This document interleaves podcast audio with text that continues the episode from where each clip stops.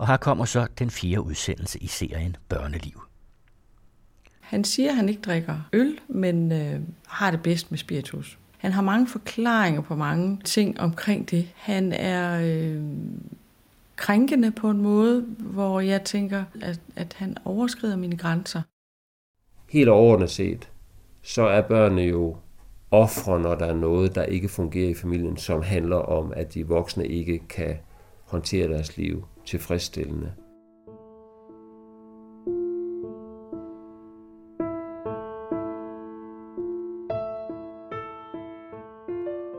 I den anden udsendelse om alkoholmisbrug i familien fokuserer vi på de pårørende.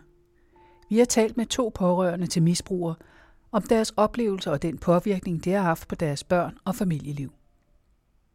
Og vi har mødt skoleleder Thomas Kirkegaard og snakket om skolens ansvar og procedurer, når man opdager, at der er en elev, der ikke har det godt. Endelig har vi en samtale med stifter og faglig leder Alex Kastrup Nielsen fra Tuba. Det står for terapi for unge, der er børn af alkoholmisbrugere. Alex Kastrup Nielsen taler om, hvordan man i Tuba opfatter alkoholmisbrug, og hvordan man arbejder med de pårørende i forhold til de unge. Vi begynder med Gitte og Claus, der begge har personlige oplevelser med at være partner til en misbruger. Han er meget jaloux, og det betyder, at øh, jeg afgiver rigtig mange af mine sociale relationer og begynder at være mere i hans sociale relationer. Han har startet sit eget firma, og det betyder også, at han øh, er meget væk. Han er faktisk væk øh, nogle gange 24 timer. Og jeg begynder at tænke på, om han har en anden. Det konfronterer jeg ham med, og han siger til mig, at det er mig, der ser syner, og jeg har forkert opfattelse af, at, at, at, øh, af realiteten, og at jeg ikke, øh, jeg ikke kan se ham. Han er jo arbejder rigtig hårdt, og, øh, og det er bare min fantasi. Min oplevelse er, at for det første er alkoholproblemet det er et snigende problem, der kommer, øh, uden at man faktisk er helt klar over, at det er der.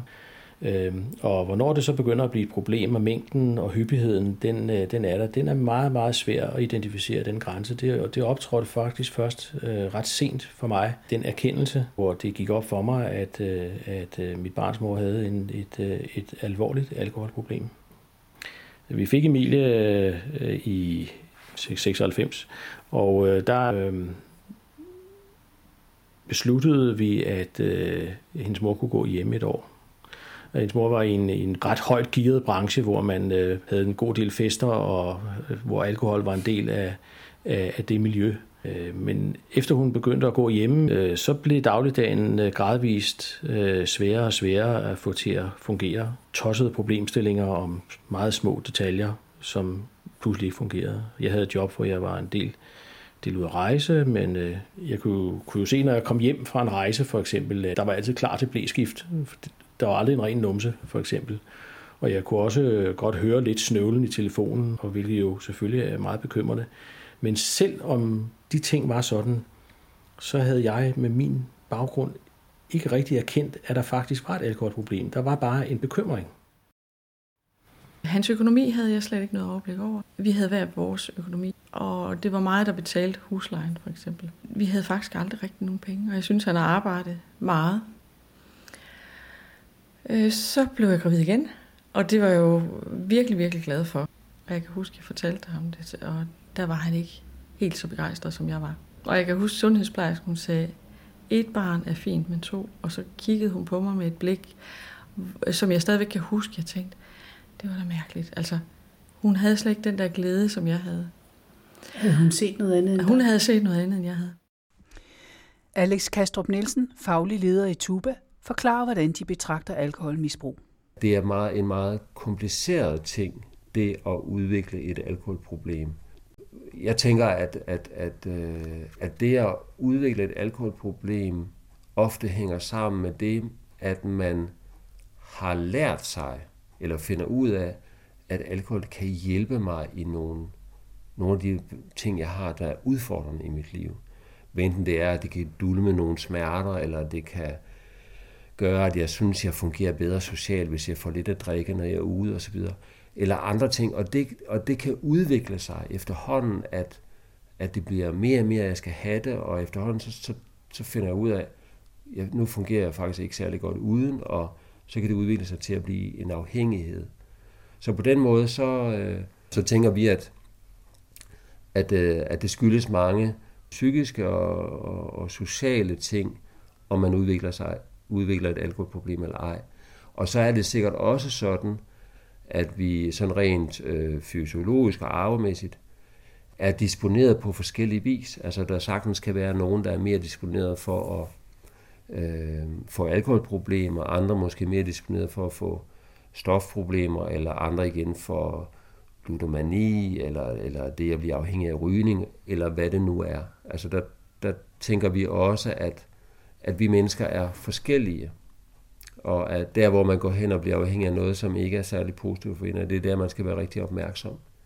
Og i virkeligheden noget af det, der er jo allervigtigst og allersværest, det er det der med, når man begynder at ane, at man får problemer med noget, at man så kan erkende det og, og kunne få hjælp til det, hvis det er nødvendigt for at komme ud af det. Ikke?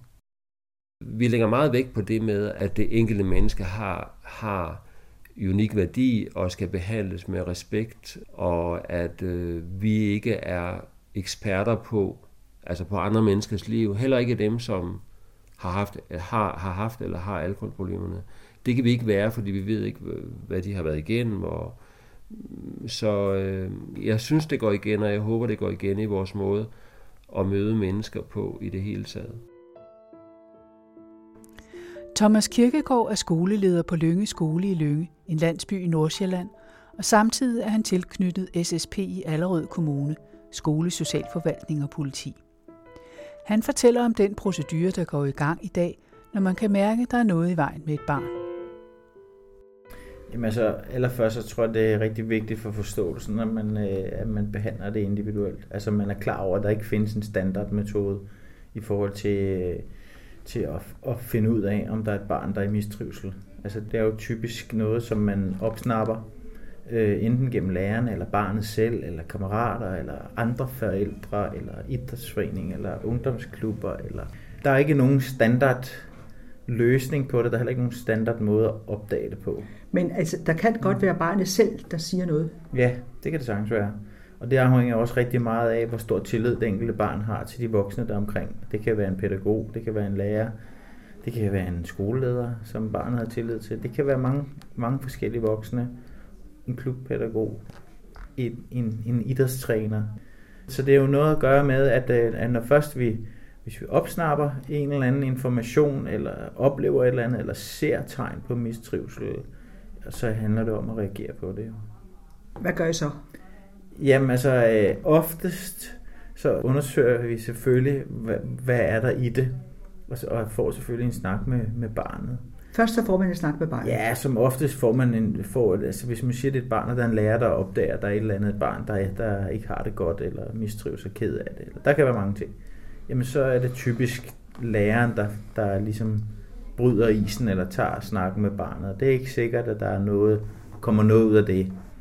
Og så øh, har vi som udgangspunkt øh, den procedure eller grundregel eller værdi, at vi kontakter forældrene mm. og siger her, vi har brug for at snakke med jer, for vi kan se, at barnet ikke er i trivsel. Og det kan vi dokumentere på baggrund af nogle hændelser. Ja, for I kender jo ikke nødvendigvis forældrene, vel? Eller måske Nej. kun den ene forælder. I kan ja. jo ikke vide alt, i, hvad der foregår ikke. hjemme. Overhovedet ikke. Og derfor så er det så vigtigt at få forældrene på banen med det samme. Og, øh, og komme ind i en dialog og øh, få snakket igennem. Og så er det klart, så er der nogle ting, hvor vi får mistanke om nogle alvorlige ting. Altså nogle, nogle rigtig slemme ting. Og der er en klar procedure i forbindelse med den nye underretningspligt. Mm at, øh, at der skal man underrette, uanset om øh, altså alene på, på mistanke og alene på bekymring. Og så må øh, de sociale, altså sociale vores, det er så vores familieafdeling i Allerød Kommune, det er så dem, der må vurdere alvoren i det. For hvis det er mm. slemt, ja. så lad skolen det gå videre til kommunen. Det skal vi. Vi skal gå ind alene på bekymring, kan man sige, eller mistanke om, lad os sige, alkoholmisbrug øh, i familien øh, så skal vi underrette, uanset om, øh, om vi synes, det er vejen frem eller ej. Der er kommet nogle skærpede øh, underretningsregler, øh, og, og tidligere var det sådan, at man selvfølgelig skulle på en eller anden måde underbygge det lidt mere, eller have det undersøgt, inden man, man lavede en underretning, men i dag der er det alene på mistanke. Mm. Og det er vilkårene. Jeg synes personligt, så forsøger jeg at få familien på banen med det samme. Og så oplever jeg, at, at når det sker, så oplever jeg i 19 ud af 20 tilfælde, at forældrene er meget interesserede i at samarbejde. Altså de er jo i bund og grund øh, i samme situationer, vi ønsker det bedst for børnene. Og det, det er meget sjældent, jeg oplever nogle familier, der lukker sig inde. Hvis man nu vil gøre noget og have forældrene involveret, og de så ikke vil involveres. Mm. Det sker også. Det sker heldigvis ikke så tit, men det sker. Og der, der, er, der er ingen tvivl om, at der er det barnets tag, der er det vigtigste. Så må der blive taget hånd om familien på en anden måde. Men, men der er vores opgave og vores ansvar, det er barnet. Og hvad, hvad gør man så, hvis ikke man kan få fat i forældrene, hvis ikke så, de vil samarbejde? Så underretter du alligevel. Ja. Altså, og, så, øh, og så overtager de sociale myndigheder ja. eller familieafdelingen, og så har de nogle, øh, nogle muligheder. Hvis vi er helt derude, hvor vi, hvor vi er, har mistanke om øh, incest, eller øh, svært alkoholmisbrug, eller børn, der bliver slået, jamen så er det op til, til de sociale, eller sociale forvaltning. Eller... Det er jo uhyre sjældent, at man fjerner et barn hjemmefra, ja. ikke? Jo. Og til gengæld, så bliver, skal barnet jo fungere trods alt. Ikke? Ja. Barnet skal jo stadigvæk have sit hjem og, ja. og kunne holde ud og være i ja. det. Den allerbedste, og det er jo heldigvis de fleste samarbejdsrelationer med forældrene, men det allerbedste er jo, at når man på trods af et, lad os sige, alkoholmisbrug i familien, eller på trods af nogle forskellige ting, at vi, vi kan opretholde samarbejdet og den tætte kontakt til forældrene og til hjemmet øh, for barnets bedste. Altså typisk vil, hvis aller, aller første skridt vil nok være, at man kollegialt siger, ser du det samme som mig? Mm. Er du også bekymret? Og så vil man typisk sige, vi går lige til nærmeste leder eller skolelederen. Ikke? Ja. Tilbage til Gitte og Claus. Gittes veninde spurgte hende en dag lige så stille, om hun troede problemerne kunne have noget at gøre med stoffer. Og så kunne jeg godt mærke, at der var, det var både en følelse af forskrækkelse, men også samtidig en følelse af, at det er jo det, altså, det er jo det, der er galt. Det er derfor, jeg ikke kan lugte det. Jeg kan heller ikke, der er ingen flasker nogen steder. Og så finder jeg ud af det. Jeg bruger jo rigtig meget tid pludselig på at have to små børn, på at være detektiv og arbejde rigtig meget for, at vi har øh, til husleje og til mad. Fordi han kommer faktisk ikke med penge. Mine børn reagerer slet ikke der, fordi jeg bruger rigtig meget energi på hele tiden at sørge for, at de føler sig trygge. Så når han ikke er til stede, og når han ikke er der, så var jeg der. Det hele det kulminerede ved, at øh, Emilies mor øh, tog Emilie og, og forsvandt fra hjemmet øh, med Emilie på halvandet en dag, jeg kom hjem fra arbejde, og så, så stod jeg der og skulle prøve at finde ud af, og jeg var jo hammerende nervøs. Samme eftermiddag, jeg kom hjem, så var det så heldigt, at min læge havde, havde åben konsultation, så jeg gik over og, og fik en snak der, og det, var jo, det blev så efter begyndelsen på et, et meget, meget fint øh, støtte fra min læges side til at, at prøve at holde, holde mig på sporet i den store frygt, der var der, for jeg kunne komme til at miste mit barn og, og, og i hele taget håndtere en situation, jeg aldrig nogensinde havde prøvet at være i før når man er øh, pårørende til en øh, misbruger, det er, at man bruger rigtig meget tid på at sørge for, rent faktisk, at sørge for, at misbrugeren kan blive ved med at være misbruger. Samtidig med, at man forsøger på at få misbrugeren til at holde op. Nu forstår jeg jo rigtig øh, godt, hvorfor det var, han var meget jaloux. Jamen det var øh, vigtigt for ham, for at han kunne fortsætte sit misbrug, at jeg ikke havde nogle andre øh, relationer med nogle mennesker, som ikke tog stoffer. Fordi de ville sandsynligvis måske også kunne opdage, at han gjorde det. Eller det var øh, ikke nogen mennesker, han kunne dele sit misbrug sammen med. Jeg måtte hjælpe ham. Han havde jo ikke andre. Så det måtte jeg gøre.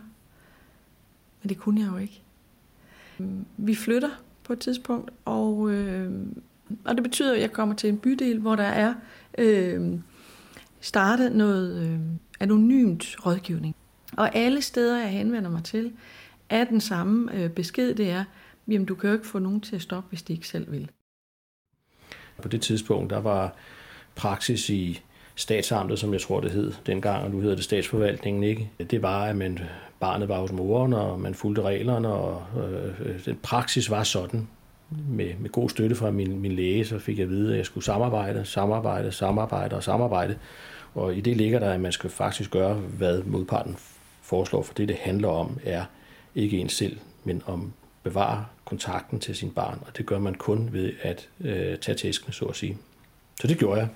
Efter øh, Emilie øh, var startet i skolen, hvor Emilies mor hentede børn fra forskellige arrangementer øh, og lugtede alkohol og ikke kunne styre bilen ordentligt, og at øh, andre forældre rent faktisk havde meldt hende til politiet, som sagde, at vi kan ikke gøre noget, medmindre vi tager hende på færre skærning. Så begynder øh, forældrene jo, at der, der er jo tabu omkring det her, så, så siger de, at ah, vi, skal nok, vi skal nok hente denne gang, og så videre, og så videre. Og den måde, så bliver problemet jo trukket meget langt. Men der var et øh, enkelt forældrepar, som, øh, nej, der var faktisk to forældrepar, som henvendte sig til skolen, uden at det havde udløst nogen handling. Øh, det andet forældrepar øh, havde så stort moralsk mod vil jeg sige, at de faktisk øh, henvendte sig til kommunen skriftligt og lavede en, en underretning til kommunen, øh, som godt nok satte en enkelt konsulent på det. Jeg fik ikke noget at vide. Øh, det er noget, jeg har fået at vide efterfølgende, selvom vi havde fælles forældremyndighed. Øh, jeg fandt ud af det via det forældrepar, at der var noget i gang her, og det var altså en, en underretning, der handlede om, om Emilies mistrivsel. Emilie har gået i 3. og 4. klasse, og øh, hun går i gymnasiet i dag. Hun går i gymnasiet i dag, ja. Og der øh, bad jeg om et møde med kommunen og kom til møde med, med den konsulent, der havde med sagen at gøre, som sagde, at han ville undersøge situationen. Han sagde, at der var kommet en henvendelse. Det viste sig, at hans undersøgelse var, at han skrev et brev til skolen og hørte, hvordan det gik. Skolen svarede jo selvfølgelig tilbage, det går rigtig godt, fordi øh, Emilie, hun var så glad for at gå i skole, og det var hendes trygge base. Så hun har selvfølgelig været en mønsterelev. De kunne måske have bemærket, at hun ofte havde beskidte negle og uvasket hår og kom i det samme tøj, men det havde de ikke bemærket. Så der kom ikke mere ud af den sag. Men da jeg opdager, at øh, jeg kan ikke gøre noget, det gør jeg faktisk først, da jeg møder en psykolog, som fortæller mig, at det er meget, meget sjældent, at det er ægtefælden, der får øh, misbrugeren til at holde op. Jeg tænkte, jamen så er hele mit arbejde jo spildt. Jeg har øh, sørget for, at den her familie har, øh, har fungeret, så der stort set ikke er nogen, der har opdaget, at der rent faktisk er øh, en stor dysfunktionel øh, miljø i, i vores lille familie. Øh, så jeg besluttede, at jeg måtte gå hjem og, og holde virkelig fast i, at han skulle stoppe det her. For ellers, så måtte jeg handle. Så måtte jeg handle på pigerne og min egen vegne. Fordi nu kunne jeg ikke hjælpe ham længere. Siden december 2010 har fagpersoner haft en skærpet underretningspligt til kommunen, hvis de oplever, at børn mistrives. I september 2014 har Tuba fået foretaget en lærerundersøgelse. Her fremgår det, at blandt andet de fleste lærere har prøvet at være bekymret for alkoholproblemer i en elevs hjem. Lidt under halvdelen af lærerne har valgt ikke at tale med eleven, og kun en tredjedel har snakket med elevens forældre. Så der er noget, der tyder på, at ikke alt kommer frem i lyset. Tabu, skam og berøringsangst kan være nogle af årsagerne. I Tuba er de unge i centrum, men det er naturligvis nødvendigt at forholde sig til hele familien. Alex Kastrup Nielsen forklarer, hvordan de møder forældrene. De fleste forældre til de unge kommer hos os, som har drukket. De drikker stadigvæk. De forældre, vi møder, er typisk dem, som ikke har haft et alkoholproblem. Også nogle af dem, som måske har haft det, men har holdt op, men det er ikke, det er ikke de fleste. Så de fleste af de forældre, vi møder, det er nogen, øh, som øh, har været partner til en, som har drukket for meget.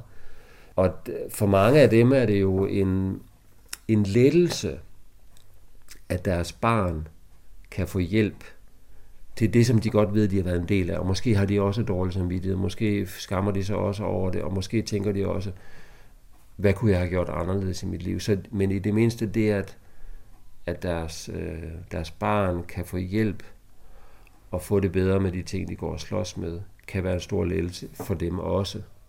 Og, og vi, øh, ja, hvordan møder vi dem? Vi, øh, vi har jo en forståelse for, at øh, de har handlet, som de har gjort. Øh, og ellers så tror vi jo altid, at mennesker gør egentlig det bedste, de kan. Så det, der er det vigtige for os, det er, hvad de gør nu, og hvad de gør fremad. Altså for eksempel, at forældre, som ikke har, som har prøvet at, at, at lægge låg på de her ting, at de bliver i stand til og bliver villige til at tale om det, der også er sket. Og måske får sagt undskyld, eller får sagt, at de er kede af det, de ikke har gjort, eller det, de gjorde forkert, så der ligesom også bliver mulighed for at kunne blive en forsoning, som rækker fremad, og kan gøre, at der er nogle af de skår, der er slået i relationen, der kan blive helet. Når barnet er helt lille, så er det forældrenes ansvar 100%, og så efterhånden som barnet vokser op, så får det lige så stille, øh, lige så stille lidt mere ansvar, lidt mere ansvar, også for, øh, for relationen og hvordan det takler den.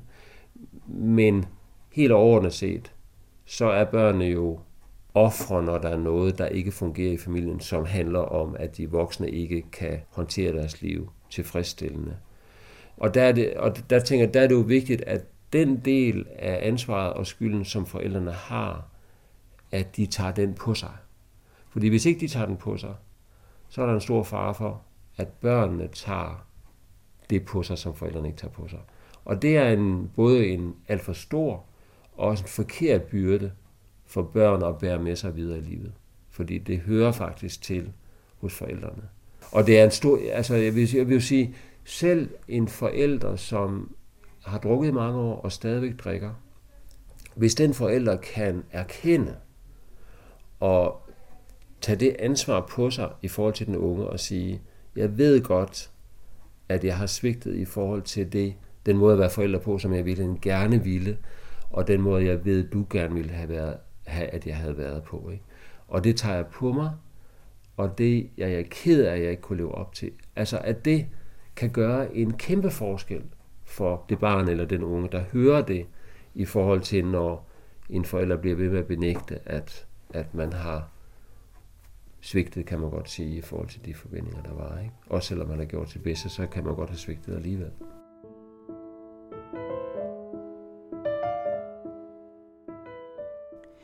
Gitte og Claus oplever begge nogle afgørende vendepunkter i deres liv, da deres tidligere partner foretager nogle handlinger, der er direkte forbundet med deres misbrug.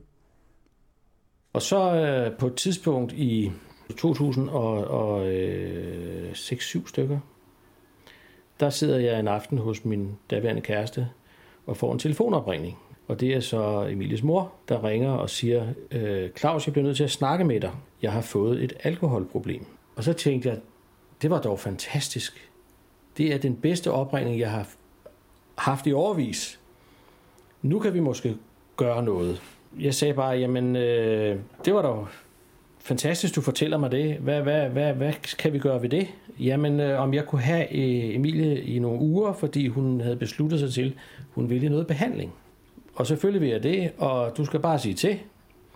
Øhm, det viste sig jo så, at øh, det var noget med pistolen for panden opringning, fordi hun var øh, en morgen blevet taget med en meget høj øh, alkoholpromille på vej til arbejde. Øh, den har til synligheden været sådan, at hun havde fået valget mellem enten at opholde sig det ene sted, eller få noget behandling et andet sted. Og det var det, det drejede sig om. Men for mig er det sådan set fuldstændig ligegyldigt. Det var jo den gyldne mulighed, det var for at få noget fornuftigt ud af den her situation. Og øh, Emilie flyttede ind her, og øh, øh, hendes mor kom i behandling på Majorgården, som jo havde en ekstremt professionel tilgang til de her ting. Til sidst endte det med øh, en stor voldsepisode, som min piger også så til. Han troede med alle mulige øh, med HA'er, og øh, han skulle nok komme efter mig, hvis jeg flyttede. Og, altså det var sådan meget, øh, ikke bare øh, fysisk vold, men det var også psykologisk vold, han, han, øh, han udsatte mig for. Øh, og jeg blev faktisk rigtig, rigtig angst og virkelig, virkelig bange for, at hvis jeg gik ud af den her dør, så ville jeg aldrig komme til at se mine børn igen. Men den voldsepisode øh, til sidst, den gjorde, at jeg, øh, jeg tror, jeg slog hovedet fra og lod kroppen øh, handle. For jeg gik ned på gaden, jeg havde ikke en krone på lommen. Og jeg pegede bare ud på en, på en taxichauffør, og han kiggede på mig og sagde, du skal vist på skadestuen. Der var en, en læge, som kiggede mig dybt i øjnene og sagde, du skal ikke hjem. Og det sagde jeg, det skulle jeg, øh, fordi jeg skulle hente mine børn. Og sagde det skal du ikke. Der er en telefon derovre, der er gratis. Du kan ringe til en veninde. Og så ringede jeg til den her veninde, som tidligere havde spurgt mig stille og roligt om, jeg troede, det havde noget med misbrug at gøre. Dagen efter gik jeg til politiet og øh, anmeldte situationen. Blev du mødt med forståelse der? Nej, det gjorde jeg slet, slet, slet ikke. Og det var faktisk øh, som at blive udsat for vold en gang til. Jeg gik op, og, og det er rimelig stort, når man går op og anmelder sin partner. Det gør man simpelthen ikke, med mindre det er virkelig alvorligt. Og det mødte jeg ikke politiet i. Jeg mødte en attitude af, hos politiet af, at det havde jeg sandsynligvis nok været selv udenom. Til alt held havde min veninde, øh, i mellemtiden, mens jeg var til afhøring, så havde hun øh, kontaktet sin far og organiseret, at øh, vi kunne øh, hente nogle af mine ting op i vores øh, lejlighed. Jeg havde øh, fundet ud af, at pigerne var afleveret i institution, og vi tjekkede, om øh, min eksmand var på arbejde, og det var han. Og så tog jeg op og hentede øh, mine piger, og så tog vi et på, på et tog over, og så tog vi over til min mor. Og den rejse, den var altså, øh, den var stor for mig, fordi jeg kunne mærke, her har jeg taget en beslutning, og den er for ever. Jeg kommer aldrig tilbage igen. Efter en periode i Jylland flytter Gitte tilbage til København og bor på krisecenter. Dengang for 12 år siden får hun at vide af socialrådgiveren, at hun fungerer rimelig godt, og at hun kan klare sig selv. Men, siger Gitte, man er i chok og har selvfølgelig brug for professionel hjælp. Den får Gitte ikke. Claus møder også modstand, efter datterens mor er færdig med sit ophold på Majorgården. Claus får en chance for, at datteren kan komme i terapi, noget han er fast overbevist om er det bedste. Da øh, Emilies mor så var færdig på Majorgården, så havde hun, øh, så regnede hun jo med, at nu var hun jo in the clear. Nu havde hun snydt dem. Majorgården har en meget bare statistik, der siger, at en tredjedel, der kommer her, de holder op, en tredjedel fortsætter, og en tredjedel dør. Og desværre så fortsatte Emilies mor med at drikke. Hun modsatte sig, at øh, øh, Emilie skulle i børnegruppe. Og øh, da jeg så jo for første gang havde noget, kan man sige, rimelig konkret øh, omkring det her, så henvendte jeg mig i statsforvaltningen og bad om at få forklarede situationen og bad om at få et, et, øh, et børnerådgivningsmøde øh, med henblik på, at jeg skulle have overdraget forældremyndigheden, i hvert fald så længe, så Emilie kunne komme i en børnegruppe. Og der blev indkaldt til et møde, og der dukkede øh, Emilies mor ikke op, og der blev indkaldt til et møde til, og der dukkede hun heller ikke op, og så får man overdraget øh, forældremyndigheden administrativt, samtidig med, at de starter en sag i, øh, ved byretten, hvor der så er mælingsforsøg, og så er der øh, hovedforhandler, så bliver, bliver Emilie hørt af dommer og psykolog, og så bliver der et, øh, et, øh, en endelig slutforhandling og, og, og ved den fik jeg så tilkendt forældremyndigheden og fik Emilie i en børnegruppe. Og den børnegruppe kom til at betyde, at Emilie fik hul på tingene på en god måde. Hun ankede øh, afgørelsen i byretten til landsretten, og vi tog så en tur i landsretten. Der fik jeg så stadfæstet forældremyndigheden. Og det udløste så af, desværre, at, øh, at hendes mor øh, jo måske i stigende grad drak mere, og øh, endte jo faktisk med at dø af det øh, i 2011. Som Claus tidligere har fortalt, mødte hans datter op i skolen, beskidt og snavset, men der reagerede ingen. Skoleleder Thomas Kirkegaard. Der kan sagtens være børn, vi ikke opdager. Altså, det, det kan man jo ikke udelukke. Altså, der kan jo sagtens være børn, der, der beskytter både øh, deres familie og deres søskende og dem selv så meget, at de er rigtig dygtige til at holde det skjult, og vi aldrig ser det, eller man ser det først, når de bliver voksne, eller... Altså, det, det, det er klart, det skal jo ikke udelukke. Og vi opdager sikkert ikke alle. Så naiv er jeg heller ikke. Jeg tror på, at der godt kan være børn, der, der på et eller andet tidspunkt i deres liv har det rigtig vanskeligt og har det rigtig svært, som, som klarer sig igennem en skoledag og bryder sammen, når de kommer hjem. Ja, og det ser I altså ikke. Det ser vi jo ikke på samme måde, og hvis de er rigtig dygtige til at holde skjoldet eller an, hvad hedder det, ansigtet rundt omkring, uden at, uden at falde i. Men, men der plejer at være en voksen, som på et eller andet tidspunkt enten opdager et eller andet, eller hvor, det, hvor barnet betror sig. Der plejer at være en, som gør en forskel. Mm. Det er i hvert fald mit håb.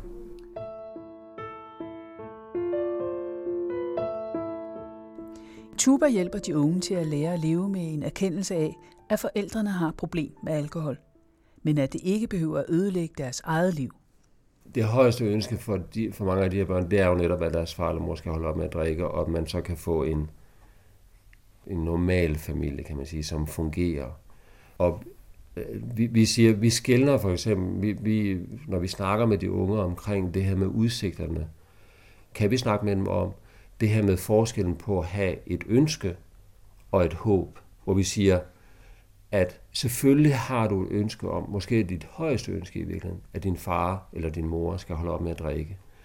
Og det er ligesom, det sidder meget dybt i dit hjerte, og det er fint og naturligt og almindeligt og så videre. Og det er helt okay.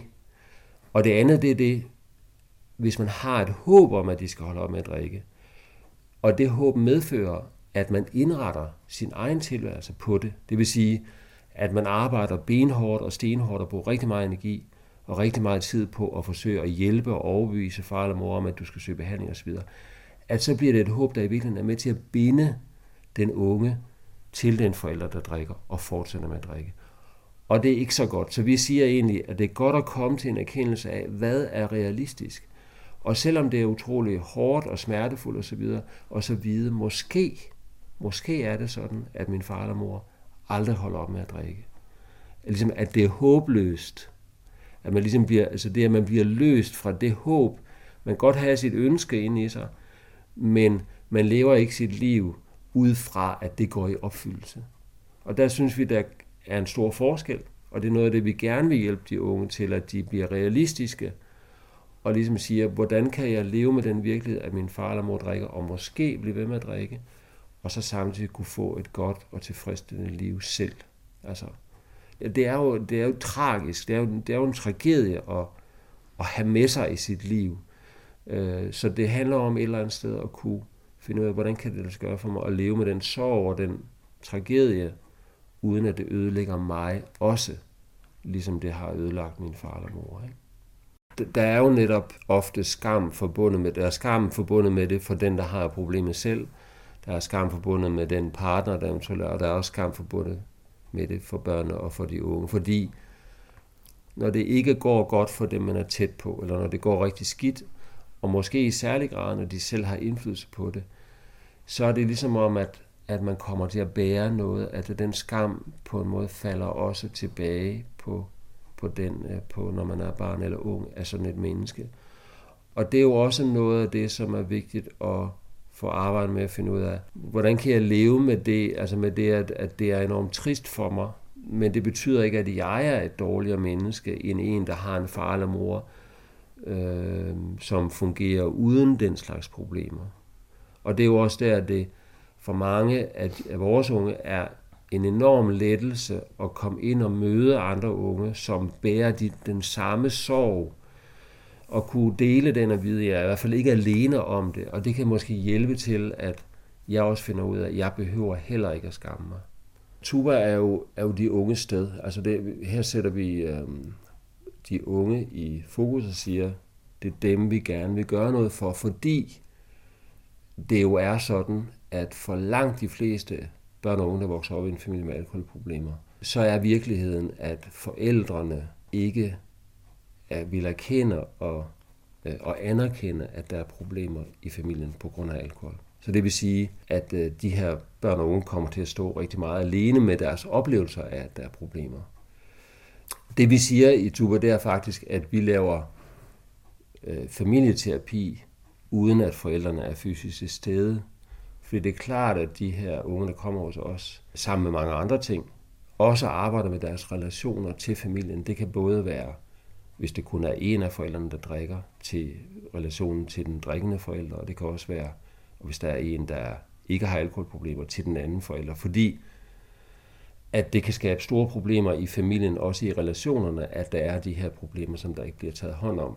Men der, hvor der har været mange svigt, øh, mange konflikter, meget, meget tabu omkring problematikker, der vil problemerne forældre til teenager ofte være endnu større. Altså det kan være svært at reparere eller hele ting, som der ikke er blevet taget hånd om tidligere.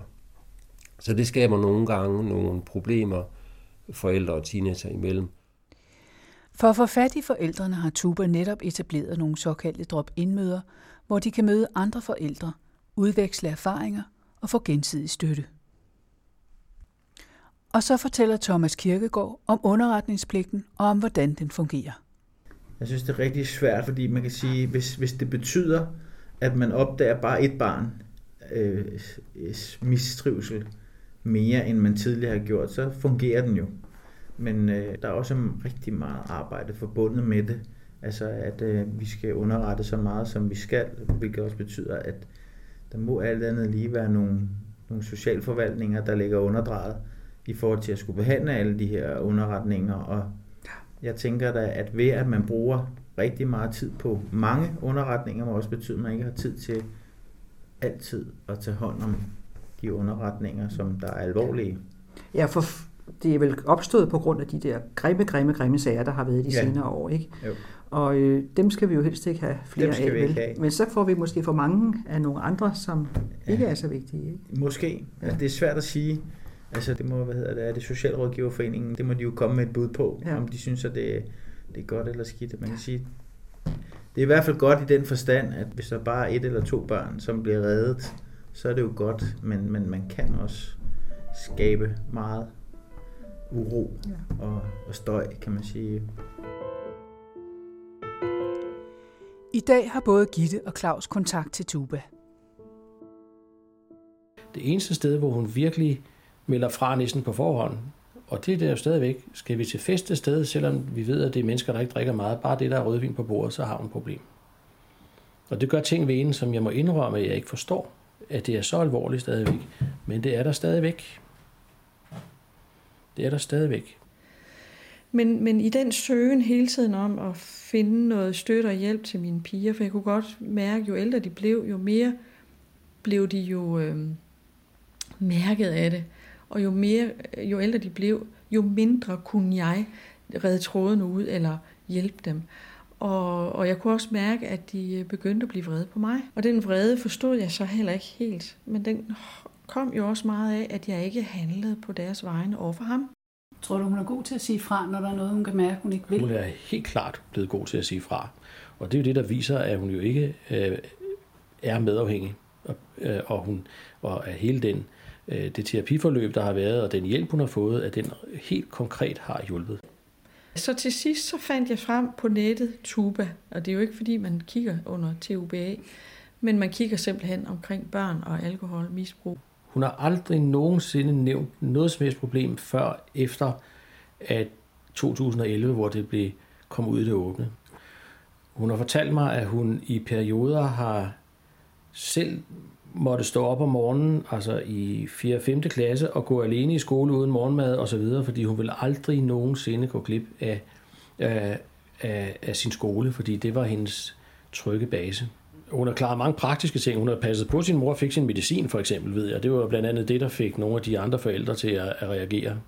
Og da de hørte det, altså det, det er helt unaturligt, at et barn skal sikre sig, at ens mor får sin medicin. Vi fik en tid ved Tuba rimelig hurtigt, og jeg var helt vildt glad, fordi på det tidspunkt, der var jeg rimelig udslidt. Og jeg forsøgte på at, at selv finde øh, psykologisk hjælp så jeg kunne få nogle redskaber, som jeg kunne snakke med mine piger om. Jeg skal lige sige, at på det her tidspunkt har jeg ikke i tale sat over for dem, at deres far er misbruger. Fordi det gav konflikt, de kom i klemme mellem deres far og jeg. Så fik de øh, hver deres øh, psykolog, og jeg må sige, det er, det er den største hjælp, øh, jeg nogensinde har fået. At nu var der nogle andre, der, øh, der, der stolede på mine piger og jeg. Der var nogle andre, der kunne tage sig af deres problematik og kunne spørge ind til, hvordan har I det, som vi kan i dag. I dag, der kan vi jo kigge på hinanden og sige, Nå, det er jo fordi, han er ustabil. Nu, nu kan vi tale sammen øh, om det. Og de er godt på vej. I hele det apparat, der er omkring muligheder for at hjælpe og få terapier og forfølge muligheder, der har jeg så gjort det, jeg kunne. Og det har jeg det godt med, for i dag har jeg jo fået en rigtig sund datter, der faktisk på mange måder har fået det positive ud af sin modgang.